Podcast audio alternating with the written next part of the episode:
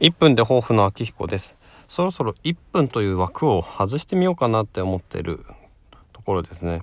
っていうのはもうちょっといろいろと日記としてこう日常を記録していきたいなっていう気持ちがありましてで1分で、まあ、話しきれない時もあるかなと。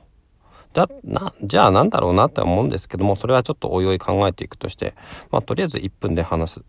うん。で今日はあの、迎えに行かなきゃいけないです。あの、子供をね。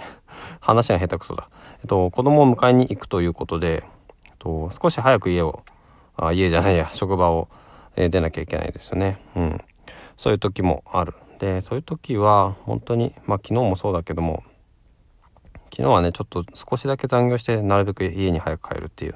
でまあ昨日残業したおかげで今日は、割と早く家に帰れるのかなとは思うんですけど、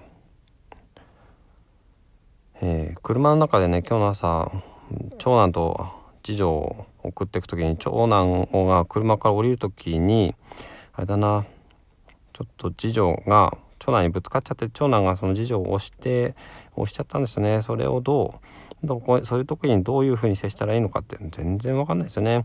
まあ押さなくていいじゃんとか押さないで、えー、痛かったよって言ったらいいよねっていう話をしたもしたんですけどね。まあ長男としてはうん。まあ難しいよなっていうところですね。うん。まあ2分くらい喋りましたけど。まあそんなところでこんなことがございました。では。